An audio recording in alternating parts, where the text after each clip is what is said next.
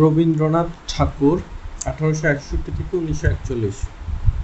বিবিসির জরিপে দুই হাজার চার সালের দুই হাজার চার সালের বিবিসির জরিপ অনুযায়ী সর্বকালের শ্রেষ্ঠ বাঙালির তালিকায় দ্বিতীয় স্থানপ্রাপ্ত নোবেলজয়ী বিশ্বকবি রবীন্দ্রনাথ ঠাকুর। বিবিসির জরিপ দুই হাজার চার সাল, সর্বকালের বিবিসির জরিপ দুই হাজার চার সালের বিবিসির জরিপে সর্বকালের শ্রেষ্ঠ বাঙালির তালিকায় দ্বিতীয় স্থানপ্রাপ্ত নোবেলজয়ী বিশ্বকবি রবীন্দ্রনাথ ঠাকুর। উনিশশো সালে তিনি জার্মানিতে আইনস্টাইনের সাথে সাক্ষাৎ হয় এবং সাক্ষাতে তিনি দর্শন, মানুষ, বিজ্ঞান নিয়ে আলোচনা করেন।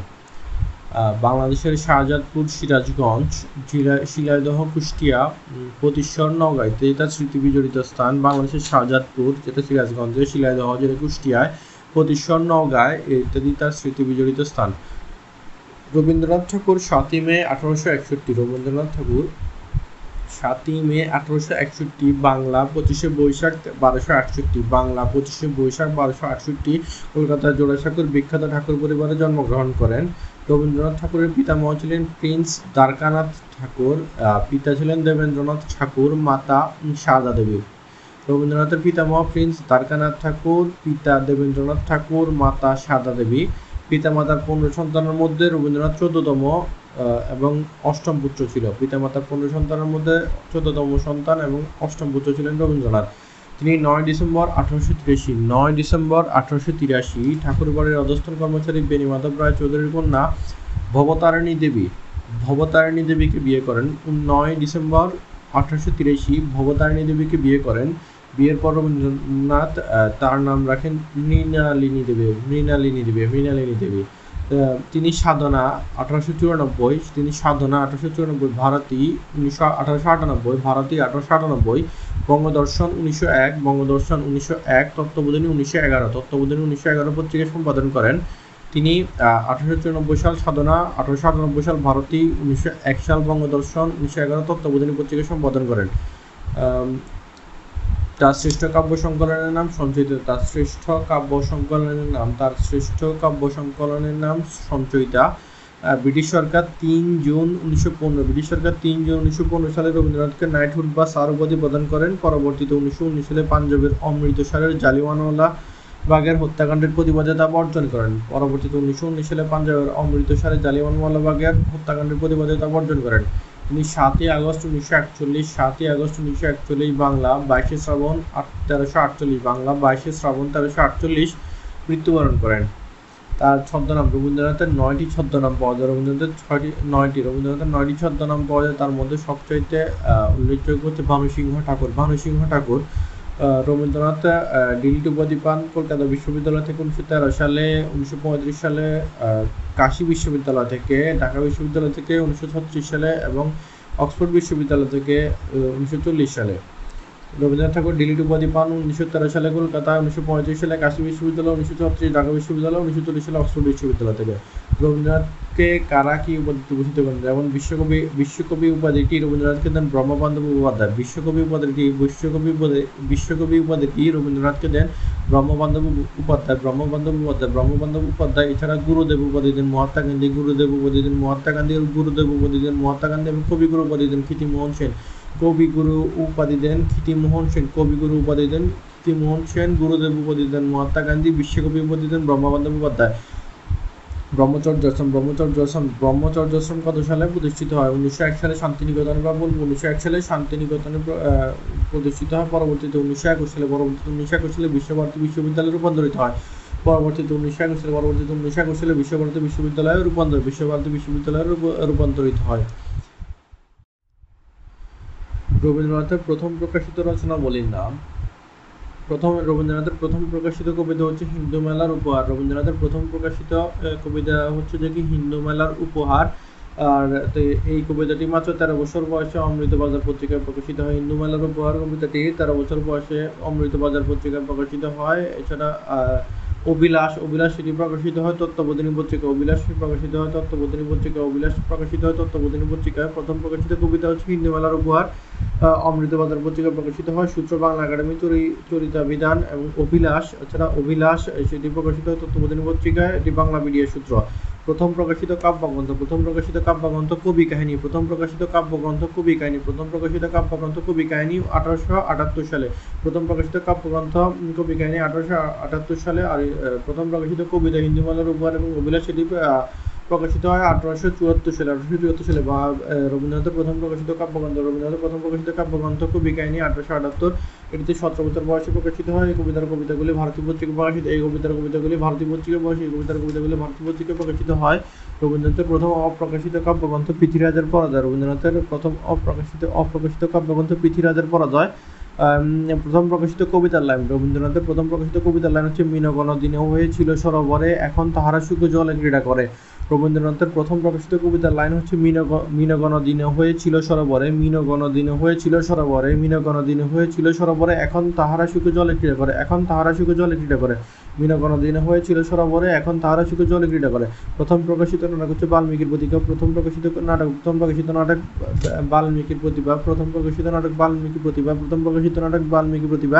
এটি একটি গীতিনাট্য এটি একটি গীতিনাট্য, এটি একটি গীতিনাট্য, এটি একটি গীতিনাট্য, এটি একটি গীতিনাট্য। অধিকাংশের মধ্যে রবীন্দ্রনাথের প্রথম প্রকাশিত নাটক রুদ্রচন্দ্র কিন্তু রুদ্রচন্দ্র নাটকটি এটি নাটক নয়, এটি নাটিকা। তার প্রথম প্রকাশিত নাটক হচ্ছে বাল্মীকি প্রতিভা, এটি আঠারোশো একাশি সালে, এটি আঠারোশো একাশি সালে প্রকাশিত। প্রথম প্রকাশিত নাটক বাল্মীকি প্রতিভা, আঠারোশো একাশি সালে প্রকাশিত হয়, এটি গীতিনাট্য এটি গীতিনাট্য প্রথম প্রকাশিত উপন্যাস হচ্ছে বউ ঠাকুরানীর হাট, আঠারোশো তিরাশি। প্রথম প্রকাশিত উপন্যাস বউ ঠাকুরানীর হাট। প্রথম প্রকাশিত উপন্যাস বউ ঠাকুরানীর হাট। প্রথম প্রকাশিত উপন্যাস বউ ঠাকুরানীর হাট, এটি একটি ঐতিহাসিক উপন্যাস, উৎসর্গকরণ সৌদামিনী দেবীকে। উৎসর্গকরণ সৌদামিনী দেবীকে। উৎসর্গকরণ সৌদামিনী দেবীকে রবীন্দ্রনাথ ঠাকুরের প্রথম প্রকাশিত উপন্যাস বউ ঠাকুরানীর হাট আঠারোশো তিরাশি, এটি উৎস এটি ঐতিহাসিক উপন্যাস উৎসর্গকরণ সৌদামিনী দেবীকে প্রথম প্রকাশিত ছোট গল্প বিখ্যানী প্রথম প্রকাশিত ছোট গল্প বিখ্যানী আঠারোশো সাতাত্তর প্রথম প্রকাশিত ছোট গল্প বিখ্যানী আঠারোশো সাতাত্তর প্রথম প্রকাশিত ছোট গল্প বিখ্যানী আঠারোশো সাতাত্তর প্রথম প্রকাশিত প্রবন্ধ গ্রন্থ প্রথম প্রকাশিত প্রবন্ধ গ্রন্থ বিবিধ প্রসঙ্গ আঠারোশো তিরাশি আঠারোশো তিরাশি প্রথম প্রকাশিত প্রবন্ধ গ্রন্থ প্রথম প্রকাশিত প্রবন্ধ গ্রন্থ আঠারোশো তিরাশি প্রথম প্রকাশিত প্রবন্ধ গ্রন্থ আঠারোশো তিরাশি প্রথম প্রকাশিত রচনা সংকলন চয়নিকা প্রথম প্রথম প্রকাশিত রচনা সংকলন প্রথম প্রকা- প্র- প্র- প্রকাশিত প্রথম প্রকাশিত রচনা সংকলন চয়নিকা প্রথম প্রকাশিত রচনা সংকলন চয়নিকা উনিশশো নয় চয়নিকা উনিশশো নয় চয়নিকা উনিশশো নয়। বিবিধ প্রসঙ্গ, আঠারোশো তিরাশি, বিবিধ প্রসঙ্গ, আঠারোশো তিরাশি, প্রথম প্রকাশিত প্রবন্ধ গ্রন্থ, বিবিধ প্রসঙ্গ, আঠারোশো তিরাশি, প্রথম প্রকাশিত ছোট গল্প, বিজ্ঞানী, আঠারোশো সাতাত্তর। প্রথম সম্পাদিত পত্রিকা হচ্ছে সাধনা, আঠারোশো তিরানব্বই, প্রথম প্রকাশিত প্রথম প্রকাশিত পত্রিকা হচ্ছে প্রথম সম্পাদিত পত্রিকা, প্রথম সম্পাদিত পত্রিকা সাধনা, আঠারোশো চুরানব্বই, সাধনা, আঠারোশো চুরানব্বই, সর্বশেষ প্রকাশিত ছোট গল্প, সর্বশেষ প্রকাশিত ছোট গল্প, ল্যাবরেটরি, উনিশশো চল্লিশ, সর্বশেষ প্রকাশি- প্রকাশিত ছোট গল্প। সর্বশেষ প্রকাশিত ছোট গল্প ল্যাবরেটরি উনিশশো চল্লিশ ল্যাবরেটরি উনিশশো চল্লিশ ল্যাবরেটরি উনিশশো চল্লিশ সর্বশেষ রচিত গল্প হচ্ছে মুসলমানের গল্প, সর্বশেষ রচিত গল্প হচ্ছে মুসলমানের গল্প। কাব্যগ্রন্থ, রবীন্দ্রনাথের কাব্যগ্রন্থ, রবীন্দ্রনাথ মোট, রবীন্দ্রনাথের মোট কাব্যগ্রন্থ সংখ্যা হচ্ছে ছাপ্পান্নটি, রবীন্দ্রনাথের মোট কাব্যগ্রন্থের সংখ্যা হচ্ছে ছাপ্পান্নটি, রবীন্দ্রনাথের মোট কাব্যগ্রন্থের সংখ্যা হচ্ছে ছাপ্পান্নটি। আহ, উল্লেখযোগ্য কাব্য প্রধান প্রধান কাব্যগ্রন্থের মধ্যে রয়েছে কবি কাহিনী আঠারোশো আটাত্তর কবি কাহিনী আঠারোশো আটাত্তর কবি কাহিনী আঠারোশো আটাত্তর কবি কাহিনী আঠারোশো আটাত্তর প্রভাত সংগীত আঠারোশো তিরাশি প্রবাদ সংগীত আঠারোশো তিরাশি প্রভাত সংগীত আঠারোশো তিরাশি প্রবাদ সংগীত আঠারোশো তিরাশি কবি কাহিনী আঠারোশো আটাত্তর প্রবাদ সংগীত আঠারোশো তিরাশি ভানুসিংহের পদাবলী আঠারোশো তিরাশি ভানুসিংহের পদাবলী আঠারোশো তিরাশি ভানুসিংহের পদাবলী আঠারোশো তিরাশি ভানুসিংহের পদাবলী আঠারোশো তিরাশি কবি কড়িয় কোমল আঠারোশো ছিয়াশি কবি কড়িয় কোমল আঠারোশো তিরাশি কড়িয় কোমল আঠারোশো তিরাশি কড়িয় কোমল আঠারোশো তিরাশি কড়িয় কোমল আঠারোশো তিরাশি সোনারতরী আঠারোশো চুরানব্বই সোনারতরী আঠারোশো চুরানব্বই সোনারতরী আঠারোশো চুরানব্বই সোনারতরী আঠারোশো চুরানব্বই সোনাতরি আঠারোশো চুরানব্বই সোনারতরী আঠারোশো চুরানব্বই সোনারতরী আঠারোশো চুরানব্বই চিত্রা আঠারোশো ছিয়ানব্বই চিত্রা আঠারোশো ছিয়ানব্বই চিত্রা আঠারোশো ছিয়ানব্বই চিত্রা আঠারোশো ছিয়ানব্বই চিত্রা আঠারোশো ছিয়ানব্বই চিত্রা আঠারোশো ছিয়ানব্বই চিত্রা আঠারোশো ছিয়ানব্বই তার প্রধান কাব্যগ্রন্থগুলোর মধ্যে কবি কাহিনী আঠারোশো আটাত্তর, প্রভাত সংগীত আঠারোশো তিরাশি ভানুশঙ্কর পদাবলী আঠারোশো চুরাশি কড়িয় কোমল আঠারোশো ছিয়াশি সোনারতুলি আঠারোশো চুরানব্বই চিত্র আঠারোশো ছিয়ানব্বই, কবি কাহিনী, প্রভাত সংগীত ভানুশঙ্কর পদাবলী, কড়িয় কোমল, সোনারতরী, চিত্রা। এছাড়া আর কথাও কাহিনী, উনিশশো কথাও কাহিনী, উনিশশো কথাও কাহিনী, উনিশশো কথাও কাহিনী, উনিশশো কথাও কাহিনী, উনিশশো সালে কথাও কাহিনী, উনিশশো সালে খনিকা, উনিশশো সাল খনিকা, উনিশশো সালে খনিকা, উনিশশো সালে খনিকা উনিশশো সালে স্মরণ উনিশশো তিন সালে স্মরণ উনিশশো তিন সালে স্মরণ উনিশশো তিন সালে স্মরণ উনিশশো তিন সালে স্মরণ উনিশশো তিন সালে খেয়া উনিশশো ছয় সালে খেয়া উনিশশো ছয় সালে খেয়া উনিশশো ছয় সালে খেয়া উনিশশো ছয় সালে বলাকা উনিশশো ষোলো সালে বলাকা উনিশশো ষোলো বলাকা উনিশশো ষোলো বলাকা উনিশশো ষোলো বলাকা উনিশশো ষোলো বলাকা উনিশশো ষোলো বলদাকা উনিশশো আঠারো বলদক উনিশশো আঠারো বলদক উনিশশো আঠারো বলদক উনিশশো আঠারো বলদক উনিশশো আঠারো বলদক উনিশশো আঠারো বলদক উনিশশো আঠারো পলাতক উনিশশো আঠারো, পলাতক উনিশশো আঠারো, পলাতক উনিশশো আঠারো কথা কাহিনী, উনিশশো কথা কাহিনী, উনিশশো খনিকা উনিশশো খনিকা উনিশশো স্মরণ, উনিশশো তিন স্মরণ, উনিশশো তিন খেয়া, উনিশশো ষোলো, খেয়া, উনিশশো ষোলো, খেয়া, উনিশশো ছয় খেয়া, উনিশশো ছয় খেয়া উনিশশো ছয় বলাকা উনিশশো ষোলো বলাকা উনিশশো ষোলো বলাকা উনিশশো ষোলো পলাতক উনিশশো আঠারো বলা পলাতক পলাতক, উনিশশো আঠারো, পলাতক, উনিশশো আঠারো, পলাতক, উনিশশো আঠারো কত কাহিনী খুনিকা স্মরণ খেয়া বলাকা পলাতকা কত কাহিনী খুনিকা স্মরণ খেয়া বলাকা পলাতকা। এছাড়া পূর্বী উনিশশো পঁচিশ, পূর্বী উনিশশো পঁচিশ, পূর্বী উনিশশো পঁচিশ, পূর্বী উনিশশো পঁচিশ, পূর্বী উনিশশো পঁচিশ, পূর্বী উনিশশো পঁচিশ, পুনশ্চ উনিশশো বত্রিশ, পুনশ্চ উনিশশো বত্রিশ, পুনশ্চ উনিশশো বত্রিশ, পুনশ্চ উনিশশো বত্রিশ, পুনশ্চ উনিশশো বত্রিশ, পুনশ্চ উনিশশো বত্রিশ, পুনশ্চ উনিশশো বত্রিশ আকাশপতি উনিশশো উনচল্লিশ আকাশপতি উনিশশো উনচল্লিশ আকাশপতি উনিশশো উনচল্লিশ আকাশপতি উনিশশো উনচল্লিশ আকাশপতি উনিশশো উনচল্লিশ আকাশপতি উনিশশো উনচল্লিশ আকাশপতি উনিশশো উনচল্লিশ শেষ লাখ উনিশশো একচল্লিশ শেষ লাখ উনিশশো একচল্লিশ শেষ লাখ উনিশশো একচল্লিশ শেষ লাখ উনিশশো একচল্লিশ শেষ লাখ উনিশশো একচল্লিশ শেষ লাখ উনিশশো একচল্লিশ পূর্বী উনিশশো পঁচিশ পুনশ্চ উনিশশো পঁচিশ আকাশপতি উনিশশো উনচল্লিশ শেষ লাখ উনিশশো একচল্লিশ শেষ লাখ উনিশশো একচল্লিশ পুনশ্চ প্রতি শেষ লাখ পূর্বী পুনশ্চ প্রতি শেষ লাখ এছাড়াও আছে সন্ধ্যা সংগীত আঠারোশো বিরাশি, সন্ধ্যা সংগীত আঠারোশো বিরাশি মানসী আঠারোশো নব্বই মানসী আঠারোশো সন্ধ্যা সংগীত আঠারোশো বিরাশি মানসী আঠারোশো নব্বই, চৈতালি আঠারোশো সাতানব্বই মানসী উনিশশো আঠারোশো নব্বই মানসী আঠারোশো নব্বই, চৈতালি আঠারোশো সাতানব্বই, চৈতালি আঠারোশো সাতানব্বই, চৈতালি আঠারোশো সাতানব্বই, কণিকা আঠারোশো নিরানব্বই, কণিকা আঠারোশো নিরানব্বই, কণিকা আঠারোশো নিরানব্বই পত্রপুর উনিশশো ছাত্রী পত্রপুর উনিশশো ছাত্রী পত্রপুর উনিশশো চৌত্রিশ সন্ধ্যা ওর সঙ্গে সন্ধ্যা সংগীত আঠারোশো বিরাশি মানসী আঠারোশো নব্বই, চৈতালি আঠারোশো সাতানব্বই, কণিকা আঠারোশো নিরানব্বই পত্রপুর উনিশশো ছত্রিশ।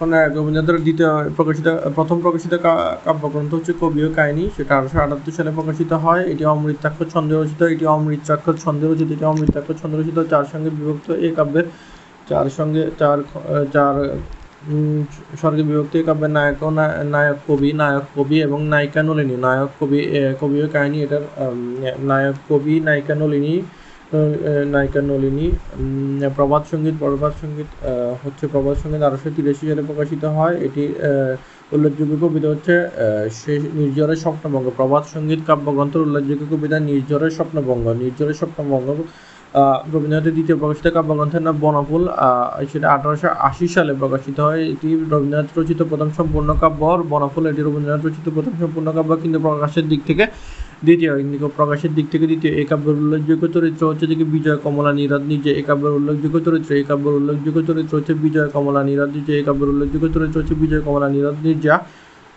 করি ও কোমল। ও কোমল আঠারোশো চুরাশি ও কোমল আঠারোশো চুরাশি তারণের উচ্চলতা নারীদের প্রতি মুগ্ধতা মৃত্যু। রসময়তার প্রতি আকর্ষণীয় কাব্যের বৈশিষ্ট্য। তারণের উচ্চলতা নারীদের প্রতি মুগ্ধতা মৃত্যুর রসময়তার প্রতি আকর্ষণ এই কাব্যের এই কাব্যের বৈশিষ্ট্য। ভানুসিংহের পদাবলী ভানুসিংহ ঠাকুরের পদাবলী ভানুসিংহ ঠাকুরের পদাবলী ভানুসিংহ ঠাকুরের পদাবলী আঠারোশো চুরাশি আঠারোশো চুরাশি ব্রজবলী ভাষা রচিত গীতিকাব্য সংগ্রহ ব্রজবলী ভাষায় রচিত গীতিকাব্য সংকলন ব্রজবলী ভাষায় রচিত গীতিকাব্য সংকলন এই কাব্যটি উৎসর্গ করেন কাদম্বরী দেবীকে, উৎসর্গ করেন কাদম্বর, কাদম্বরী দেবীকে এই কাব্যটি উৎসর্গ করেন কাদম্বরী দেবীকে, সোনারতরী, আঠারোশো চুরানব্বই সোনারতরী সোনারতরী আঠারোশো চুরানব্বই সোনারতরী আঠারোশো চুরানব্বই এই কাব্যের অধিকাংশ কবিতা পদ্মা বিদ্যুতা পূর্ববঙ্গের পটভূমিতে লেখা যা তিনি শিলাদহ বসে রচনা করেন সোনারতরী আঠারোশো চুরানব্বই এই কাব্যের অধিকাংশ কবিতা পদ্মা, বিদ্যুৎ পূর্ববঙ্গের পটভূমিতে লেখা। যা তিনি শিলাইদহ বসে রচনা করেন। বিখ্যাত কবিতা হচ্ছে সোনারতরী যা মাত্রাবৃত্ত ছন্দ রয়েছে বিখ্যাত কবিতা হচ্ছে সোনারতরী যা বিখ্যাত কবিতা হচ্ছে সোনারতরী যা মাত্রাবৃত্ত ছন্দ রচিত। এই কাব্যের অন্য অন্য কবিতার মধ্যে রয়েছে নিরুদ্দেশ যাত্রা। এই কাব্যের অন্য অন্য কবিতার মধ্যে রয়েছে নিরুদ্দেশ। এই কাব্যের অন্য কবিতার মধ্যে রয়েছে নিরুদ্দেশ যাত্রা। চিত্রা, চিত্র হচ্ছে আঠারোশো ছিয়ানব্বই সালে প্রকাশিত কাব্যগ্রন্থ। আঠারোশো ছিয়ানব্বই সালে পরিচিত কাব্যগ্রন্থে উল্লেখযোগ্য কবিতা হচ্ছে উর্বশী উর্বশী উর্বশী জীবন দেবতা স্বর্গ হইতে বিদায় চিত্রা কাব্যগ্রন্থের উল্লেখযোগ্য কবিতা হচ্ছে যে, উর্বশী উর্বশী জীবন দেবতা। উর্বশী জীবন দেবতা চোদ্দশো সাল, উর্বশী জীবন দেবতা চোদ্দশো সাল, উর্বশী জীবন দেবতা চোদ্দশো সাল, উর্বশী জীবন দেবতা চোদ্দশো সাল, উর্বশী জীবন দেবতা চোদ্দশো সাল, আমি স্বর্গ হইতে বিদায় স্বর্গ হইতে বিদায় স্বর্গ হইতে বিদায়। স্বর্গ কথক কাহিনী কথক কাহিনী উনিশশো সালে প্রকাশিত কাব্যগ্রন্থ কথক কাহিনী উনিশশো সালে প্রকাশিত কাব্যগ্রন্থ। এর উল্লেখযোগ্য কবিতা হচ্ছে দুই বিঘা জমি পূজারানী দুই বিঘা জমি পূজারানী দুই বিঘা জমি পূজারানী কথা কাহিনী উনিশশো সালে প্রকাশিত কাব্য গ্রন্থ। এর এটি হচ্ছে কথা আঠারোশো নব্বই কাহিনী আঠারোশো নিরানব্বই। আমি দুটি কাব্যের একত্রিত রূপ। এর উল্লেখযোগ্য কবিতা হচ্ছে দুই বিঘা জমি, পূজারিণী। খনিকা হচ্ছে উনিশশো সালে প্রকাশিত কাব্যগ্রন্থ। উল্লেখযোগ্য কবিতা হচ্ছে খনিকা অচানা উদ্দেশন, খনিকা অচানা উদ্দেশন, খনিকা অচানা উদ্দেশন, খনিকা উনিশশো।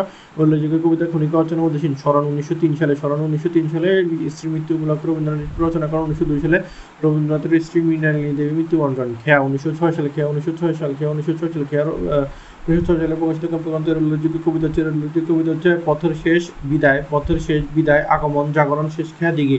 এর উল্লেখযোগ্য কবিতা হচ্ছে, এর উল্লেখযোগ্য কবিতা হচ্ছে যে কি পথের শেষ পথের শেষ বিদায়, পথের শেষ বিদায়, পথের শেষ বিদায়, আগমন, জাগরণ, শেষ খেয়ার দিঘি। আগমন, জাগরণ, শেষ খেয়ার দিঘি, পথের শেষ বিদায়, আগমন, জাগরণ, শেষ খেয়ার দিঘি। খেয়া উনিশশো ছয় সালে এটি তিনি জগদীশ চন্দ্র বসুকে উৎসর্গ খেয়া উনিশশো সোশ্যাল পত্রিকা বইটি তিনি জগদীশ চন্দ্র বসুকে উৎসর্গ জগদীশ চন্দ্র বসুকে উৎসর্গ করেন। বলাকা উনিশশো ষোলো সালে বলাকা উনিশশো ষোলো সালে এই কাব্যে গদিতত্ত্ব গদিতত্ত্ব প্রকাশ এই কাব্যে গদিতত্ত্ব প্রকাশ ঘটেছে। এই কাব্যের বিখ্যাত কবিতা হচ্ছে সবুজের অভিযান এই কাব্যের বিখ্যাত কবিতা হচ্ছে সবুজের অভিযান এই কাব্যের বিখ্যাত কবিতা হচ্ছে সবুজের অভিযান শাহজাহান ছবি শঙ্খ। শাহজাহান ছবি এই বিখ্যাত কবিতা হচ্ছে সবুজের অভিযান সবুজের অভিযান শাহজাহান শাহজাহান শাহজাহান ছবি শঙ্খ। এটি তিনি উইলিয়াম পিয়ারসনকে উৎসর্গ এটি তিনি উইলিয়াম পিয়ারসনকে উৎসর্গ করেন। বলাকা উনিশশো ষোলো সালে উল্লেখযোগ্য কবিতা হচ্ছে যে কি? শাহজাহান, সবুজের অভিযান, ছবি, শঙ্খ এই কাব্যে গৌতী তত্ত্ব প্রকাশ করেছে। পলাতকা উনিশশো আঠারো পলাতকা উনিশশো আঠারো পলাতকা উনিশশো আঠারো রবি- রবীন্দ্রনাথ তার জ্যেষ্ঠ কন্যা। মাধবীলতার অকাল মৃত্যুর চালচিত্র ধারণ করে রচনা করেন এই কাব্যটি পলাতকা উনিশশো আঠারো রবীন্দ্রনাথ তার জ্যেষ্ঠ কন্যা মাধবীলতার অকাল মৃত্যুর চলচ্চিত্র ধারণ করে রচনা করেন এই কাব্যটি পূরবী উনিশশো পঁচিশ, পূরবী উনিশশো পঁচিশ পূরবী উনিশশো পঁচিশ আর্জেন্টিনার কবি ভিক্টোরিয়া অগম্বকে উৎসর্গ করেন। এটি আর্জেন্টিনার কবি ভিক্টোরিয়া অগম্বকে উৎসর্গ করেন। ভিক্টোরিয়া অগম্বকে বিজয় নামে অভিহিত করেন। পুনশ্চ উনিশশো বত্রিশ পুনশ্চ উনিশশো বত্রিশ পুনশ্চ উনিশশো বত্রিশ কাব্যগ্রন্থ। এই কাব্য তিনি গদ্যরচিত এই কাব্য থেকে তিনি গদ্যরচিত কবিতা লেখা শুরু করেন। এই কাব্যের অন্যতম কবিতা হচ্ছে, এই কাব্যের অন্যতম কবিতা হচ্ছে তীর্থযাত্রী TS এলিয়টের the journey of the magi কবিতার অনুরূপ এই কাব্যের অন্যতম কবিতা তীর্থযাত্রী TS এলিয়টের the journey of the magi কবিতার অনুদিত রূপ the journey of the magi কবিতার অনুদিত উল্লেখযোগ্য কবিতা হচ্ছে শেষ চিঠি ক্যামিলিয়া সাধারণ মেশ উল্লেখযোগ্য কবিতা হচ্ছে উল্লেখযোগ্য কবিতা হচ্ছে উল্লেখযোগ্য কবিতা হচ্ছে শেষ চিঠি ক্যামিলিয়া সাধারণ মেশ শেষ চিঠি ক্যামিলিয়া সাধারণ মেয়ে আকাশ প্রদীপ আকাশ প্রদীপ উনিশশো উনচল্লিশ, আকাশ প্রদীপ উনিশশো উনচল্লিশ, এটি উৎসর্গ করেন সুধীন্দ্রনাথ দত্তকে। এটি উৎসর্গ করেন সুধীন্দ্রনাথ দত্তকে। শেষ লেখা শেষ লেখা শেষ কাব্যগ্রন্থ যা মৃত্যুর পরে প্রকাশিত হয়, শেষ লেখা উনিশশো একচল্লিশ, শেষ লেখা উনিশশো একচল্লিশ।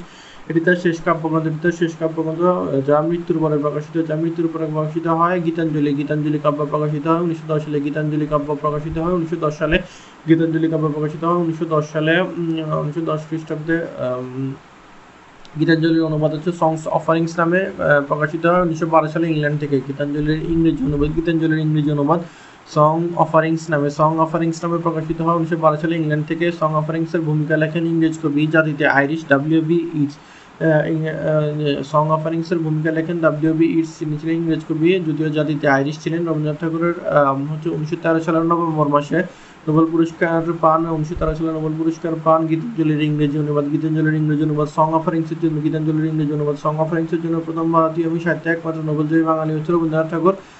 রবীন্দ্রনাথ ঠাকুর রবীন্দ্রনাথ ঠাকুরের দুই হাজার ঠাকুরের নোবেল যে নোবেল, যে পুরস্কারটা, নোবেল পুরস্কারের ক্রেস্ট সেটা দু হাজার চার সালে শান্তিনিকেতন থেকে চুরি হয়ে যায়। রবীন্দ্রনাথ জীবনের প্রথম উল্লেখযোগ্য কবিতা হচ্ছে রবীন্দ্রনাথের প্রথম জীবনের উল্লেখযোগ্য কবিতা হচ্ছে নির্ঝরের স্বপ্নভঙ্গ রবীন্দ্রনাথের প্রথম জীবনের উল্লেখযোগ্য কবিতা, রবীন্দ্রনাথের প্রথম জীবনের উল্লেখযোগ্য কবিতা হচ্ছে নির্ঝরের স্বপ্নভঙ্গ নির্ঝরের স্বপ্নভঙ্গ এটা ছিল প্রভাত সংগীত কাব্যগ্রন্থের অন্তর্গত এই কাব্যের একটি লাইন হচ্ছে আজিয়ে প্রভাত রবির কর, কেমনে পশিল প্রাণের পর? আজিয়ে প্রভাত রবির কর, কেমনে পশিল প্রাণের পর? রবীন্দ্রনাথের অন্যান্য কাব্যগ্রন্থের মধ্যে রয়েছে সন্ধ্যা সংগীত আঠারোশো বিরাশি মানসী আঠারোশো নব্বই, চৈতালি আঠারোশো সাতানব্বই, কণিকা আঠারোশো নিরানব্বই, পঞ্চপুর উনিশশো ছত্রিশ, মানসিক কাব্যগ্রন্থ। এটি আঠারোশো নব্বই সালে প্রকাশিত হয় এই কাব্যগ্রন্থ। কে বুদ্ধদেব বসু মানসিক কাব্যকে রবীন্দ্র বিশ্বের রবীন্দ্র কাব্যের অনুবিশ্ব বলেছেন। মানসিক কাব্যগ্রন্থকে বুদ্ধদেব বসু মানসিক কাব্যকে বুদ্ধদেব বসু, রবীন্দ্র কাব্যের অনুবিশ্ব বলেছেন, রবীন্দ্র কাব্যের অনুবিশ্ব বলেছেন। এছাড়া উল্লেখযোগ্য কবিতা হচ্ছে দুরন্ত আশা, মেঘদূত উল্লেখ উল্লেখযোগ্য কবিতা হচ্ছে দুরন্ত আশা, মেঘদূত। গীতাঞ্জলি কাব্য গীতাঞ্জলি কাব্য হচ্ছে যে রবীন্দ্রনাথ ঠাকুর একশো সাতান্ন, রবীন্দ্রনাথ ঠাকুর একশো সাতান্নটি, রবীন্দ্রনাথ ঠাকুর একশো সাতান্নটি গানের সংকলন হচ্ছে গীতাঞ্জলি কাব্য। উনিশশো দশ সালে প্রকাশিত হয়। এখানে এই কাব্য গানগুলি উনিশশো আটত্রিশ উনিশশো নয় সালে মধ্যে রচিত গ্রন্থাগারে প্রকাশিত হয়। উনিশশো দশ সালে গীতাঞ্জলি কাব্যর একশো সাতান্নটি গানের মধ্যে থেকে তেপ্পান্নটি গীতিমালা থেকে ষোলোটি নৈবদ্য পনেরোটি খেয়া এগারোটি শিশু, তিনটি কল্পনা, একটি উৎসর্গ একটি স্মরণ একটি চৈতালি একটি অচলায়তন থেকে একটি সম্পূর্ণ নটি গ্রন্থ একশো তিনটি গানের গান- বা কবিতার ইংরেজি অনুবাদ সং অফ নেক্সট প্রকাশিত হয় উনিশশো বারো সালে ইন্ডিয়ার সোসাইটি থেকে ইন্ডিয়ার সোসাইটি থেকে সং অফ নেক্সটের ভূমিকা লেখেন ইংরেজ কবি W B Yeats W B Yeats Rabindranath Thakur উনিশশো তেরো রবীন্দ্রনাথ ঠাকুর উনিশশো তেরো সালে গীতাঞ্জলির ইংরেজি অনুবাদের জন্য ইংরেজি অনুবাদ সং অফ নেক্সটের জন্য নোবেল পান। রবীন্দ্রনাথের প্রথম উপন্যাসগুলোর নাম কি? রবীন্দ্রনাথের রবীন্দ্রনাথের মোট উপন্যাস বারোটি, রবীন্দ্রনাথের মোট উপন্যাস বারোটি। এর মধ্যে উপন্যাসগুলো হচ্ছে কি, করুণা, রাজর্ষি নৌকরবি প্রজাপতির নিবন্ধ, ঘরে বাইরে, চতুরঙ্গ, যোগাযোগ, দুই বোন চার অধ্যায় মালঞ্চ।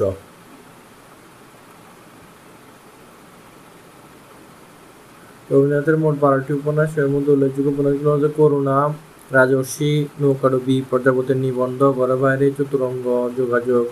দুই বোন, চার অধ্যায়, মালঞ্চ, করুণা এটি হচ্ছে তার প্রথম লেখা অসমাপ্ত উপন্যাস। এটি মাসিক ভারতী পত্রিকায় প্রকাশিত হয়।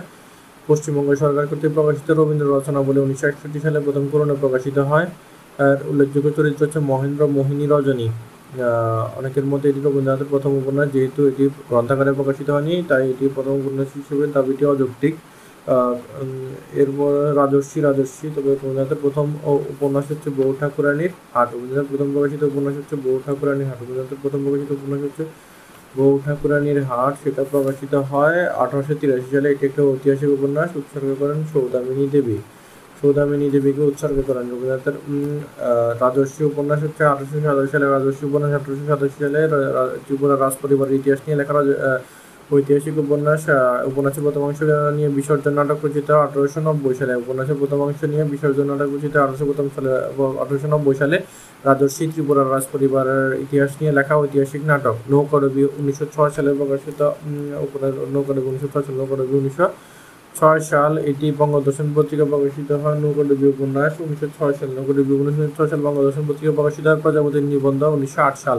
প্রজাপতির নিবন্ধ, উনিশশো আট সাল প্রজাপতির নিবন্ধ, উনিশশো আট সালে এটি হাস্যরসাত্মক উপন্যাস এটি হাস্যরসাত্মক উপন্যাস, পরবর্তীতে এর নাট্যরূপ প্রহসন চিরকুমার সেবা পরবর্তীতে এর নাট্যরূপ প্রহসন চিরকুমার সেবা ঘরে বাইরে উনিশশো ষোলো সালে প্রকাশিত উপন্যাস, ঘরে বাইরে উনিশশো ষোলো সালে প্রকাশিত উপন্যাস, সেটি চলিত ভাষায় রচিত রবীন্দ্রনাথের প্রথম উপন্যাস এটি চলিত ভাষায় রচিত রবীন্দ্রনাথের, এটি চলিত ভাষায় রচিত রবীন্দ্রনাথের প্রথম উপন্যাস, যা সবুজ পত্র পত্রিকা প্রকাশিত যা সবুজ পত্র পত্রিকা প্রকাশিত, ঘরে বাইরে উনিশশো ষোলো এটি ভাষায় রচিত রবীন্দ্রনাথের প্রথম উপন্যাস যা সবুজ পত্র পত্রিকা প্রকাশিত হয়, স্বদেশী আন্দোলনের পটভূমিতে ব্রিটিশ ভারতের রাজনৈতিক প্রেক্ষাপটের এর মূল শুরু। এই উপন্যাসের নায়িকা বিমলা স্বামী নিখিলেশের প্রতি অনুরাগ থাকা সত্ত্বেও বিপ্লবী সন্দীপের দ্বারা আকর্ষিত হয়। একদিকে বাইরের আন্দোলনের উত্তেজনা, অন্যদিকে তিনটি মানুষের জীবনে টানা পড়েন এই ব্যক্তিগত জীবনের দ্বন্দ্ব, এই দুই মিলে ঘরে বাইরে উপন্যাস।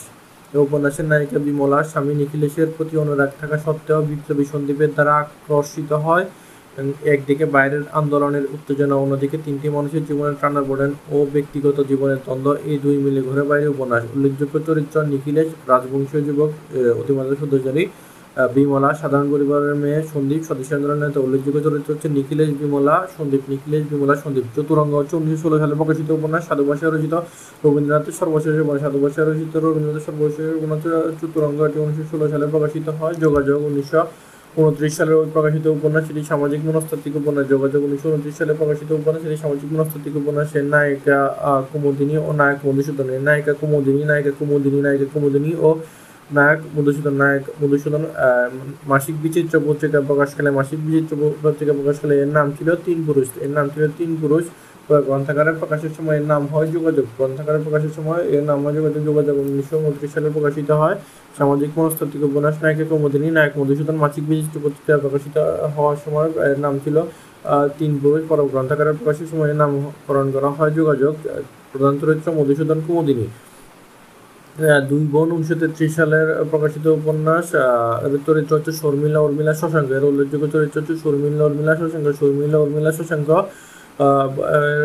এই উপন্যাসটি উনিশশো পঁচিশ থেকে উনিশশো ত্রিশ সাল পর্যন্ত বিচিত্র পত্রিকা ধারাবাহিকভাবে প্রকাশিত হয়। এর বড় বোন শর্মিলার স্বামী শশাঙ্কের সাথে ছোট বোন উর্মিলার ঘনিষ্ঠতা। তাদের জীবনে যে আলোড়ন ছিল তারই নাটকীয়তার রূপায়ণ এই উপন্যাস বড় বোন শর্মিলার স্বামী শশাঙ্কের সাথে ছোট বোন উর্মিলার ঘনিষ্ঠতা, তাদের জীবনে যে আলোড়ন ছিল তারই নাটকীয়তার রূপায়ণ এই উপন্যাস। চার অধ্যায় উনিশশো চৌত্রিশ, চার অধ্যায় উনিশশো চৌত্রিশ সালে প্রকাশিত উপন্যাস। এর চরিত্র হচ্ছে অতীন এলা ইন্দ্রনাথ। অতীন এলা ইন্দ্রনাথ মালঞ্চ উনিশশো চৌত্রিশ সালে প্রকাশিত উপন্যাস। উল্লেখযোগ্য চরিত্র হচ্ছে নির্জা আদিত্য সরলের উল্লেখযোগ্য চরিত্র হচ্ছে নির্জা আদিত্য সরলের উল্লেখযোগ্য চরিত্র হচ্ছে নির্জা আদিত্য সরলা। বউ ঠাকুরানীর বউ ঠাকুরানীর হাট, এটা উনিশশো তিরিশ সালে প্রকাশিত রবীন্দ্রনাথের ঐতিহাসিক উপন্যাস। এটি রবীন্দ্রনাথের রচিত প্রথম উপন্যাস। এই উপন্যাসের প্রথম এই উপন্যাসের প্রধান চরিত্রগুলোর মধ্যে ঐতিহাসিকতা, ছোঁয়া থাকলে এসবের সাথে ইতিহাসের সরাসরি কোনো সম্পর্ক নেই। এর চরিত্রসমূহ হচ্ছে বসন্ত রায় উদয়াচিত্ত রামচন্দ্র রামচন্দ্র উদয়াচিত্ত বসন্ত রায় এর চরিত্র হচ্ছে বসন্ত রায় উদয়াচিত্ত রামচন্দ্র এর কাহিনী অবলম্বনে উনিশশো নয় সালে প্রায়শ্চিত্ত নাটকটি রচনা করেন। এর কাহিনী অবলম্বনে, এর কাহিনী অবলম্বনে উনিশশো নয় সালে প্রায়শ্চিত্ত নাটকটি রচনা করেন। বউ ঠাকুরের আঠারোশো তিরিশ সালে প্রকাশিত রবীন্দ্রনাথের প্রথম লেখা প্রকাশিত উপন্যাস। দ্বিতীয় ঐতিহাসিক উপন্যাসের চরিত্র সমূহ বসন্ত রায় উদয়চিত্ত রামচন্দ্র এর কাহিনী অবলম্বনে প্রায়শ্চিত্ত উনিশশো নয় সালে প্রকাশিত হয়। চোখের বালি উপন্যাস উনিশশো তিন সালে প্রকাশিত হয় রবীন্দ্রনাথ ঠাকুরের মনস্তাত্ত্বিক উপন্যাস চোখের বালি উনিশশো তিন সালে প্রকাশিত হয় রবীন্দ্রনাথ ঠাকুরের মনস্তাত্ত্বিক উপন্যাস চোখের বালি এটি প্রথমে বঙ্গদর্শন পত্রিকায় প্রকাশিত, এটি প্রথম বঙ্গদর্শন পত্রিকা, এটি প্রথম বঙ্গদর্শন পত্রিকায় ধারাবাহিকভাবে প্রকাশিত হয়। বিনোদিনীর সাথে মহেন্দ্রের বিয়ে হওয়ার কথা থাকলে মহেন্দ্রের অনাগ্রহের কারণে অন্যত্র বিয়ে হয় এবং কিছুদিনের মধ্যে বিধবা হয়। শিক্ষিত মার্জিত বিনোদিনী ঘটনাচক্রে মহেন্দ্রের বাড়িতে আসলে এবং তাকে থেকে মহেন্দ্রা মুগ্ধ হয় এবং উপলব্ধি করে সমচেতনা সম্পন্ন জীবনসঙ্গীর প্রয়োজনীয়তা। সুন্দরীয় কর্মদক্ষ বিনোদিনী ফিরিয়ে দিলে মহেন্দ্রকে ঘোড়ায় চরকির মতো কিন্তু বিনোদিনী সমর্পিত হতে চায় বিহারীর নিকট। কিন্তু রবীন্দ্রনাথ বিনোদিনীকে জীবনের সকল কলহলে নিয়ে কাশের নির্লিপ্ত জীবনে নিক্ষেপ করেন। চোখের বালি উপন্যাসের প্রধান চরিত্রগুলোর মধ্যে রয়েছে আশালতা, মহেন্দ্র, বিনোদিনী, বিহারী, রাজলক্ষ্মী, অন্নপূর্ণা। প্রধান চরিত্রগুলোর মধ্যে রয়েছে আশালতা, মহেন্দ্র বিনোদিনী বিহারী, রাজলক্ষ্মী, অন্নপূর্ণা, গৌরব উপন্যাস গৌরব উপন্যাস হচ্ছে যেটি রাজনৈতিক উপন্যাস। উনিশশো দশ সালে প্রকাশিত উপন্যাস, গৌরব উপন্যাস, সেটি উনিশশো আট থেকে উনিশশো দশ সাল পর্যন্ত প্রবাসী পত্রিকা, ধারাবাহিকভাবে প্রকাশিত প্রবাসী পত্রিকা, ধারাবাহিকভাবে প্রকাশিত উপন্যাসের নায়ক গোরাসি বিপ্লবের সময় নিহত আইডি দম্পতির সন্তান। উপন্যাসের নায়ক গোরা শিকারী সময় নিহত আইডি দম্পতির সন্তান পরে সে লালিত পালিত হিন্দু ব্রাহ্মণ কৃষ্ণ দয়ালু আনন্দময়ীর কাছে গোরা আস্তে আস্তে হিন্দু ধর্মের অন্তঃসমর্থক হয়ে ওঠে। সময় নানা ঘাত প্রতিঘাত পেরিয়ে তাদের ভালোবাসা বিপদ অন্ধতা ও চকমিন্ট থেকে নির্দিষ্ট ধর্মকে অতিক্রম করে মানবতাবাদী আদর্শিক মহাবর্ষের দিকে পৌঁছে তারই কাহিনী করে উপন্যাসে উপন্যাসে ব্যক্তির সাথে সমাজের সমাজের সাথে ধর্মের ধর্মের সাথে সত্যের বিরোধী সমন্বয় চিত্রিত হয়েছে। শিশুর কবিতা উপন্যাস, শেষের কবিতা রবীন্দ্রনাথের কাব্যধর্মী উপন্যাস, শেষের কবিতা রবীন্দ্রনাথের কাব্যধর্মী উপন্যাস, শেষের কবিতা রবীন্দ্রনাথের কাব্যধর্মী উপন্যাস, শেষের কবিতা এটি উনিশশো আঠাশ সালে শেষের কবিতা প্রকাশিত হয় উনিশশো উনত্রিশ সালে এবং উনিশশো আঠাশ সালে প্রবাসী পত্রিকা ধারাবাহিকভাবে প্রকাশিত হয়। সুকুমার সেন উপন্যাস সম্পর্কে বলেছেন, সুকুমার সেন উপন্যাস সম্পর্কে বলেছেন, বৈষ্ণব সাধনায় পরকে তত্ত্ব রবীন্দ্রনাথের খুবই মানুষের যে রূপান্তর লাভ করিয়েছিল শেষের কবিতায় তার পরিচয় পায় সুকুমার সেন এই উপন্যাস সম্পর্কে বলেছেন, সুকুমার সেন রবীন্দ্রনাথের শেষের কবিতা উপন্যাস সম্পর্কে বলেছেন, সে বৈষ্ণব সাধনায় পরকীয় তত্ত্ব রবীন্দ্রনাথের খুবই মানুষের যে রূপান্তর লাভ করিয়েছিল শেষের কবিতায় তার পরিচয় পায় এই উপন্যাসের প্রধান চরিত্র হচ্ছে অমিত এবং লাবণ্য নায়ক এই উপন্যাসের প্রধান চরিত্র অমিত এবং লাবণ্য। এই উপন্যাসের প্রধান চরিত্র অমিত এবং লাবণ্য অন্য চরিত্রের মধ্যে আছে কি অন্য চরিত্রের মধ্যে আছে কেতকী কেতকী কেতকী উনিশের প্রধান চরিত্র সমূহ হচ্ছে অমিত লাবণ্য কেতকী অমিত লাবণ্য কেতকী অমিত লাবণ্য কেতকী উপন্যাসের প্রধান চরিত্র অমিত রায় ব্যারিস্টারে পড়তে বিলেত গিয়েছে তার ছেলে বন্ধু সে মেয়ে বন্ধু এর মধ্যে কেতকীর সাথে অমিতের প্রেম হয়, অমিতের আংটিয়ে পরে, ব্যারিস্টার হয়ে দেশি ফিরে অমিত শ্রীলঙ্কা পরে দেখল উপন্যাসের মূল নায়িকা, লাবণ্যের সাথে পরিচয় হয় হয়, কিন্তু লাবণ্য বুঝতে পারে অমিত রোমান্টিক চরিত্রের স্বপ্নদূর ব্যক্তি। তবু তাদের বিয়ে ঠিক হলে উপস্থিত রেখে দিকে বিয়ে ভেঙে যায় কেতকীর সাথে অমিতের বিয়ে উপন্যাসকে ভিন্নতর রূপ ধারণ করেছে লাবণ্য বিয়ে করে সুবনলালকে লাবণ্য বিয়ে করে সুবনলালকে উপন্যাসের কিছু বাক্য আজও প্রবাদের মধ্যে পেয়েছে, যেমন, ফ্যাশনটা হলো মুখোশের স্টাইলটা হলো মুখশ্রী ফ্যাশনটা হলো মুখোশের স্টাইল হলো মুখশ্রী কালের যাত্রা ধ্বনি কি শুনিতে পাও? কালের যাত্রা ধ্বনি শুনিতে পাও কি পাও? কালের যাত্রা ধ্বনি শুনিতে কি পাও? কবিতার মাধ্যমে উপন্যাসের বই সমাপ্তি ঘটে। এই উপন্যাসে ভাষাবিদ উপন্যাসে ভাষাবিদ উপন্যাসে ভাষাবিদ ডক্টর সুনীতি কুমার চট্টোপাধ্যায়ের নাম উল্লেখ আছে। উপন্যাসে ভাষাবিদ ডক্টর সুনীতি কুমার চট্টোপাধ্যায়ের নাম উল্লেখ আছে। নাটক। রবীন্দ্রনাথের মোট নাটক উনত্রিশটি রবীন্দ্রনাথের মোট নাটক উনত্রিশটি রবীন্দ্রনাথের মোট নাটক উনত্রিশটি রবীন্দ্রনাথের মোট নাটক উনত্রিশটি কাব্যনাট্য উনিশটি কাব্যনাট্য উনিশটি, রূপক ও কাব্যনাট্য উনিশটি। রূপক ও সাংকেতিক নাটকের মধ্যে আছে ডাকঘর উনিশশো এগারো, ডাকঘর উনিশশো এগারো, কালের যাত্রা উনিশশো বত্রিশ, কালের যাত্রা উনিশশো বত্রিশ, কালের যাত্রা উনিশশো বত্রিশ, কালের যাত্রা উৎসর্গ করেন শরৎচন্দ্রকে। শরৎচন্দ্রকে কালের যাত্রা নাটকে উৎসর্গ করেন ডাকঘর উনিশশো এগারো, কালের যাত্রা উনিশশো বত্রিশ, তাসের দেশ উনিশশো তেত্রিশ। তাসের দেশ উনিশশো তেত্রিশ, এটি নেতাজি সুভাষচন্দ্র বসুকে উৎসর্গ এটি নেতাজি সুভাষচন্দ্র বসুকে উৎসর্গ করেন। এছাড়া অচল আয়তন উনিশশো বারো, রক্ত করবি উনিশশো ছাব্বিশ, রক্ত করবি উনিশশো ছাব্বিশ, অচল আয়তন উনিশশো বারো। রূপকের সাংঘাতিক নাটকের মধ্যে রয়েছে ডাকঘর উনিশশো এগারো কালের যাত্রা উনিশশো বত্রিশ, তাসের দেশ উনিশশো তেত্রিশ, অচল আয়তন উনিশশো বারো, রক্ত করবি উনিশশো ছাব্বিশ। ডাকঘর কালের যাত্রা তাসের দেশ, অচল আয়তন, রক্ত করবি নৃত্যনাট্য, নৃত্যনাট্যের মধ্যে রয়েছে চিত্রাঙ্গদা আঠারোশো বিরানব্বই, নটির পূজা উনিশশো ছাব্বিশ, চণ্ডালিকা উনিশশো তেত্রিশ, শ্যামা উনিশশো উনচল্লিশ। নৃত্যনাট্যের মধ্যে রয়েছে চিত্রাঙ্গদা আঠারোশো বিরানব্বই, চিত্রাঙ্গদা আঠারোশো বিরানব্বই, নটির পুজো উনিশশো ছাব্বিশ, নটির পুজো উনিশশো ছাব্বিশ, চিত্রাঙ্গদা আঠারোশো বিরানব্বই, নটির পুজো উনিশশো ছাব্বিশ, চণ্ডালিকা উনিশশো তেত্রিশ, চণ্ডালিকা উনিশশো তেত্রিশ, চণ্ডালিকা উনিশশো তেত্রিশ, শ্যামা উনিশশো উনচল্লিশ, শ্যামা উনিশশো উনচল্লিশ, চিত্রাঙ্গদা নটির পূজা, চণ্ডালিকা শ্যামা, চিত্রাঙ্গদা নটির পূজা, চিত্রাঙ্গদা চিত্রাঙ্গদা নটির পূজা, চণ্ডালিকা শ্যামা। কাব্যনাটক কাব্যনাট্যের মধ্যে রয়েছে প্রকৃতির প্রতিশোধ, আঠারোশো চুরাশি, মায়ের খেলা, আঠারোশো চুরাশি, বিদায় অভিশাপ, আঠারোশো চুরানব্বই। কাব্যনাটের মধ্যে রয়েছে প্রকৃতির প্রতিশোধ, মায়ের খেলা, বিদায় অভিশাপ প্রকৃতির প্রতিশোধ, মায়ের খেলা, বিদায় অভিশাপ প্রকৃতির প্রতিশোধ প্রকৃতির প্রতিশোধ, মায়ের খেলা মায়ের খেলা, বিদায় অভিশাপ বিদায় অভিশাপ প্রকৃতির প্রতিশোধ আঠারোশো চুরাশি, মায়ের খেলা আঠারোশো চুরাশি, বিদায় অভিশাপ আঠারোশো চুরানব্বই, প্রকৃতির প্রতিশোধ, মায়ের খেলা, বিদায় অভিশাপ গীতিনাট্য গীতিনাট্য বসন্ত বসন্ত উনিশশো তেইশ সালে প্রকাশিত হয়। গীতিনাট্যটি কাজী নজরুল ইসলামকে উৎসর্গ করেন। গীতিনাট্য বসন্ত গীতিনাট্য বসন্ত গীতিনাট্য বসন্ত উনিশশো তেইশ গীতিনাট্য বসন্ত উনিশশো তেইশ এটি কাজী নজরুল ইসলামকে উৎসর্গ করেন। এছাড়া কাল মৃগয়, আঠারোশো বিরাশি কাল মৃগয়, আঠারোশো বিরাশি কাল মৃগয়, আঠারোশো বিরাশি কাল মৃগয়, আঠারোশো বিরাশি প্রহসনের মধ্যে রয়েছে বৈকুণ্ঠের খাতা আঠারোশো সাতানব্বই প্রহসনের মধ্যে রয়েছে বৈকুণ্ঠের খাতা আঠারোশো সাতানব্বই প্রহসনের মধ্যে রয়েছে বৈকুণ্ঠের খাতা বৈকুণ্ঠের খাতা বৈকুণ্ঠের খাতা বৈকুণ্ঠের খাতা, আঠারোশো সাতানব্বই চিরকুমার সভা, উনিশশো ছাব্বিশ চিরকুমার সভা, উনিশশো ছাব্বিশ চিরকুমার সভা, উনিশশো ছাব্বিশ চিরকুমার সভা, উনিশশো ছাব্বিশ চিরকুমার সভা এটা হচ্ছে প্রজাপতির নিবন্ধ নামক একটি আখ্যান রচনা করে সেখান থেকে বঙ্গদর্শন পত্রিকা প্রকাশিত হয়। চির প্রজাপতির প্রবন্ধ প্রজাপতির প্রবন্ধ প্রজাপতির প্রবন্ধ থেকে চিরকুমার সভা নাটকটি তিনি রচনা করেন। চিরকুমার সভা প্রজাপতির প্রবন্ধ থেকে প্রজাপতির প্রবন্ধ প্রজাপতির প্রজাপতির প্রবন্ধ রচনা থেকে তিনি সেটি চিরকুমার সভা উনিশশো ছাব্বিশ সালে তিনি এটা রচনা করেন। প্রহসন চিরকুমার সভা উনিশশো ছাব্বিশ চিরকুমার সভা উনিশশো ছাব্বিশ চিরকুমার সভা উনিশশো ছাব্বিশ বৈকুণ্ঠের খাতা, আঠারোশো সাতানব্বই বৈকুণ্ঠের খাতা, আঠারোশো সাতানব্বই বৈকুণ্ঠের খাতা, আঠারোশো সাতানব্বই চিরকুমার সভা উনিশশো ছাব্বিশ চিরকুমার সভা উনিশশো ছাব্বিশ চিরকুমার সভা উনিশশো ছাব্বিশ বৈকুণ্ঠের খাতা বৈকুণ্ঠের খাতা বৈকুণ্ঠের খাতা, আঠারোশো সাতানব্বই চিরকুমার সভা উনিশশো ছাব্বিশ উনিশশো ছাব্বিশ, এটি হচ্ছে প্রজাপতির নিবন্ধ উপন্যাস থেকে এটি চিরকুমার সভা প্রকাশনটি রচনা করেন। প্রজাপতির নিবন্ধটি উনিশশো আট সালে প্রকাশিত হাস্যরসাত্মক উপন্যাস হাস্যরসাত্মক উপন্যাস। কিছু বিসর্জন নাটক নিয়ে বিসর্জন আঠারোশো নব্বই সালে প্রকাশিত নাটক বিসর্জন, আঠারোশো নব্বই সালে প্রকাশিত নাটক এটি অমিত চাক্ষর ছন্দরচিত নাটক। এই নাটকের চরিত্রগুলোর মধ্যে রয়েছে রঘুপতি, জয়সিংহ রঘুপতি জয়সিংহ, অপর্ণা গুণপতি গোবিন্দ মানিক্য অপর্ণা গুণপতি গোবিন্দ মানিক্য রঘুপতি জয়সিংহ আঠারোশো নব্বই সালে প্রকাশিত নাটক, এটি অমৃতাক্ষ ছন্দরচিত নাটক রক্ত করবি নাটক রক্ত করবি এটি সাংকেতিক নাটক, এটি উনিশশো ছাব্বিশ সালে প্রকাশিত রক্ত করবি নাটক সাংকেতিক নাটক, এটি উনিশশো ছাব্বিশ সালে প্রকাশিত হয় নাটকটি রবীন্দ্রনাথের গল্প স্বল্প হচ্ছে কাব্যগ্রন্থ, গল্পগুচ্ছ হচ্ছে গল্পগ্রন্থ, রবীন্দ্রনাথ ঠাকুরের গল্প স্বল্প হচ্ছে কাব্যগ্রন্থ, গল্প স্বল্প কাব্যগ্রন্থ, গল্পগুচ্ছ, গল্পগ্রন্থ গল্পগুচ্ছ, গল্পগ্রন্থ, আর গল্পবিথি এবং গল্পাঞ্জলি। গল্পবিথি, গল্পাঞ্জলি, এই দুইটাই হচ্ছে গল্প। গল্পবিথি এবং গল্পাঞ্জলি, এই দুইটাই হচ্ছে গল্প। এগুলো লেখেন প্রভাত কুমার মুখোপাধ্যায়। প্রভাত কুমার মুখোপাধ্যায়ের গল্পবিথি এবং গল্পাঞ্জলি গল্প।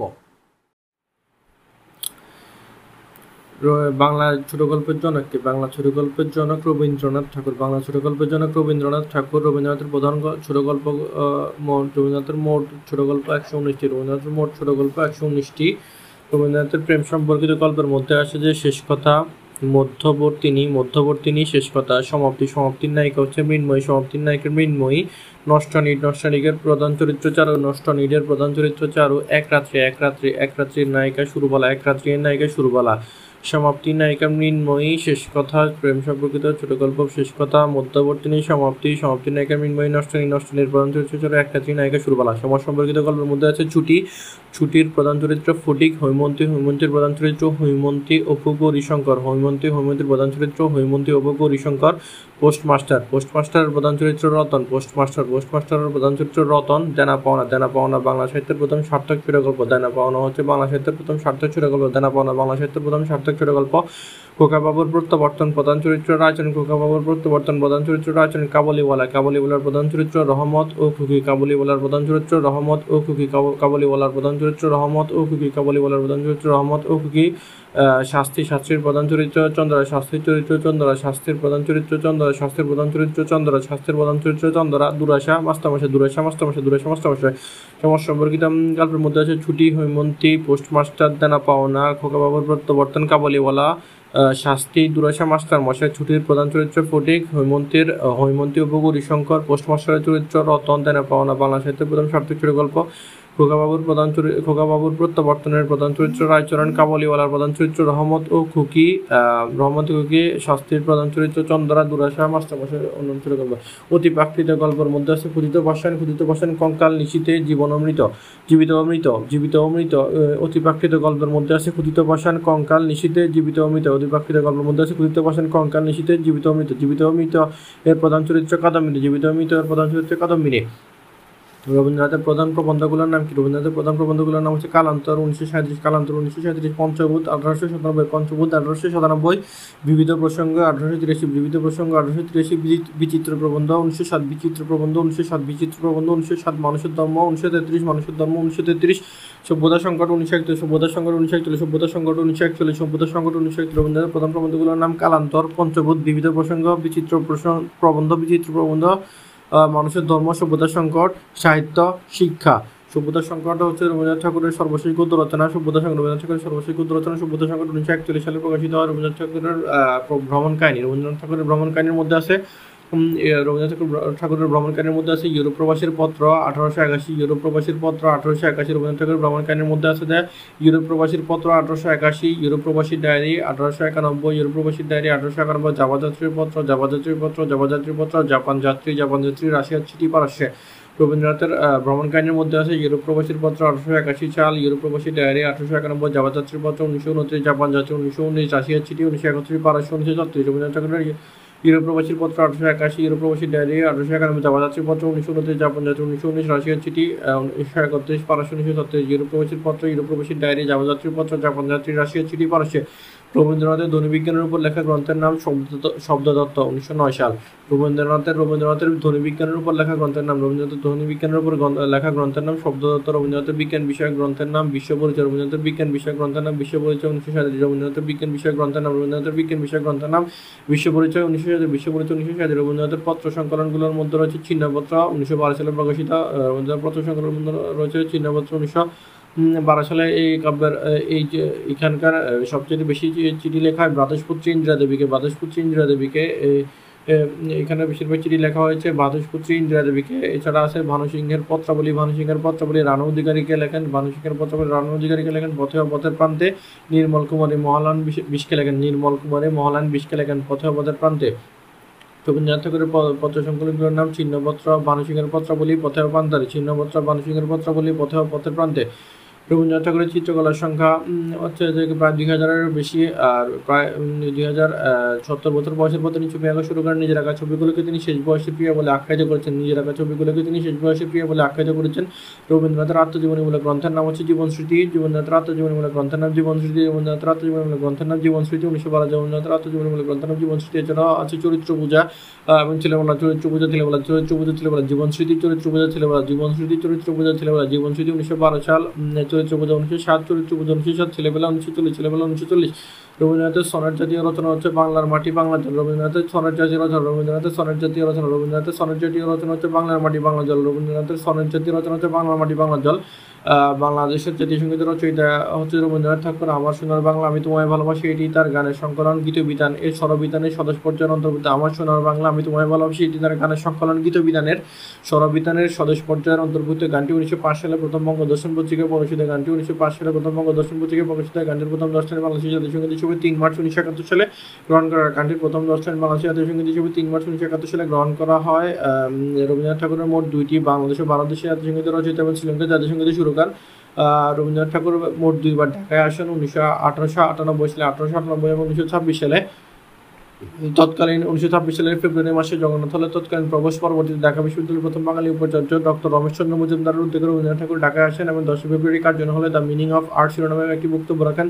একই দিনে সলিমাল্লাহ মুসলিম ছাত্রদের সংবর্ধনা যোগ দেন। তেরোই ফেব্রুয়ারি কার্জন হলে the rule of the giant শিরোনামে দ্বিতীয় বক্তৃতা প্রদান করে রবীন্দ্রনাথ ঠাকুর জগন্নাথ হলে ছাত্রদের মধ্যে বাসন্তিকা নামে একটি গীতি কবিতা রচনা বাসন্তিকা নামে একটি গীতি কবিতা রচনা করেন। বিখ্যাত পঙ্ক্তিসমূহ, রবীন্দ্রনাথের বিখ্যাত পঙ্ক্তি, উদয়ের পথে শুনিকার বাণী, ভয় নাই ওরে ভয় নাই, নিঃশেষে প্রাণ যে করিবে দান, ক্ষয় নাই তার ক্ষয় নাই। উদয়ের পথে শুনিকার বাণী, ভয় নাই ওরে ভয় নাই, নিঃশেষে প্রাণ যে করিবে দান, ক্ষয় নাই তার ক্ষয় নাই। পুরবী কাব্য পুরবী কাব্যগ্রন্থের অন্তর্গত পুরবী কাব্যগ্রন্থের অন্তর্গত। বিপদে মোরে রক্ষা কর, এ নহে মোর প্রার্থনা, বিপদে আমি না যেন করি ভয়। বিপদে মোরে রক্ষা কর, এ নহে মোর প্রার্থনা, বিপদে আমি না যেন করি ভয়। গীতাঞ্জলি। এ জগতে হাই, সেই বেশি চায় যার আছে বুড়ি বুড়ি, রাজার হস্ত করে সমস্ত কাঙালের ধন চুরি। এ জগতে হাই, সেই বেশি চায় আছে যার বুড়ি বুড়ি, রাজার হস্ত করে সমস্ত কাঙালের ধন চুরি। দুই বিঘা জমি। আমি শুনে হাসি, আঁখি জলে বাসি, এই ছিল মোর ঘটে, তুমি মহারাজ সাধু হলে আজ আমি আজ চোর বটে। আমি শুনে হাসি, আখি জলে বাসি, এই ছিল মোর ঘটে, তুমি মহারাজ সাধু হলে আজ আমি চোর, আমি আজ চোর বটে, দুই বিঘা জমি। মানুষ যা চায় ভুল করে চায়, যা পায় তা চায় না। মানুষ যা চায় তা ভুল, মানুষ যা চায় ভুল করে চায়, যা পায় তা চায় না। মানুষের ধর্ম। বাদলা হাওয়া, বাদলা হাওয়ায় মনে পড়ে ছেলেবেলার গান, বাদলা হাওয়ায় মনে পড়ে ছেলেবেলার গান, বৃষ্টি পড়ে টাপুর টপুর, নদে এলো বান। বাদলা হাওয়ায় মনে পড়ে ছেলেবেলার গান, বৃষ্টি পড়ে টাপুর টপুর, নদে এলো বান। বৃষ্টি পড়ে টাপুর টপুর। ওরে রবিন, ওরে আমার কাঁচা, ওরে সবুজ, ওরে অবুজ আত্মরাদের ঘামেরে তুই বাঁচা। সবুজের অভিযান, বলাকা। ওরে নবীন, ওরে আমার কাঁচা, ওরে সবুজ, ওরে অবুজ আদমরাদের ঘামেরে তুই বাঁচা। সবুজের অভিযান, কবিতা, বলাকা কাব্যগ্রন্থের অন্তর্গত। ওরে নবীন, ওরে কাঁচা, ওরে নবীন, ওরে আমার কাঁচা, ওরে সবুজ, ওরে অবুজ আত্মনাদের ঘামের তুই বাঁচা। নীল নবগণে, আষাঢ় গগনে তিলঠাই আর নাহিরে ও গাস্তনা যাষ্টগরের বাহিরে, আষাঢ় কবিতার অন্তর্গত নীল নবগণে, আষাঢ় গগনে তিলঠাই আর নাহিরে ও গাস্তনা যাষ্টগরের বাহিরে। আষাঢ় গল্প, আষাঢ়। সোনাতরের কিছু উল্লেখযোগ্য লাইন হচ্ছে যে, এতখানি ছোট ক্ষেত আমি একলা, এতখানি ছোট ক্ষেত আমি একলা। এতকাল নদীকূলে যাহালয় ছিনু বলে সকলই দিলাম তুলে থরে ভিতরে এখন আমারে লহ করুণা করে। এতকাল নদীকূলে যাহালয় ছিনু বলে সকলই দিলাম তুলে থরে ভিতরে এখন আমারে লহ করুণা করে।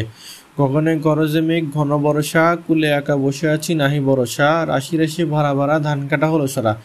গগনে গরজে মেঘ, ঘন বরষা, কুলে একা বসে আছি, নাহি বরষা, রাশি রাশি ভাড়া ভাড়া ধান কাটা হলো সারা। সোনাতরি ঠাই নাই ঠাই নাই ছোট তরি আমার সোনার ধানে গিয়েছে বরি ঠাই নাই ঠাই নাই ছোট তরি আমার সোনার ধানে গিয়েছে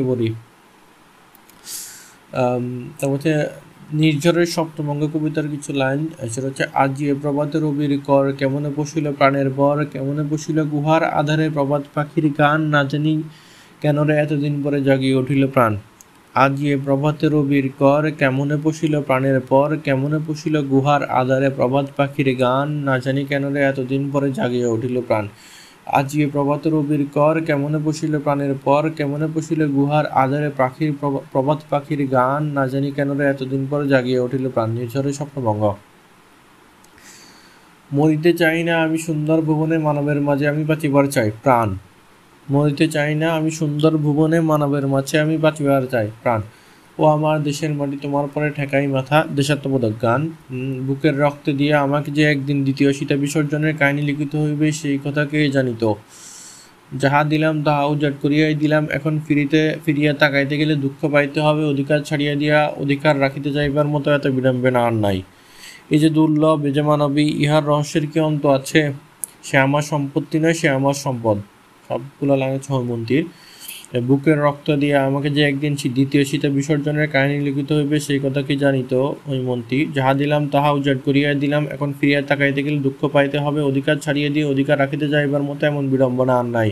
হৈমন্তী এই যে দুর্লভ, এই যে মানবী, ইহার রহস্যের কি অন্ত আছে? হৈমন্তী সে আমার সম্পত্তি নয়, সে আমার সম্পদ। হৈমন্তী কাদম্বিনী মরিয়া প্রমাণ করিলে, সে মরে না জীবিত মৃত। কাদম্বিনী মরিয়া প্রমাণ করিলে, সে মরে না কাদম্বিনী মরিয়া মরিয়া, কাদম্বিনী মরিয়া প্রমাণ করিলে, সে মরে না জীবিত মৃত।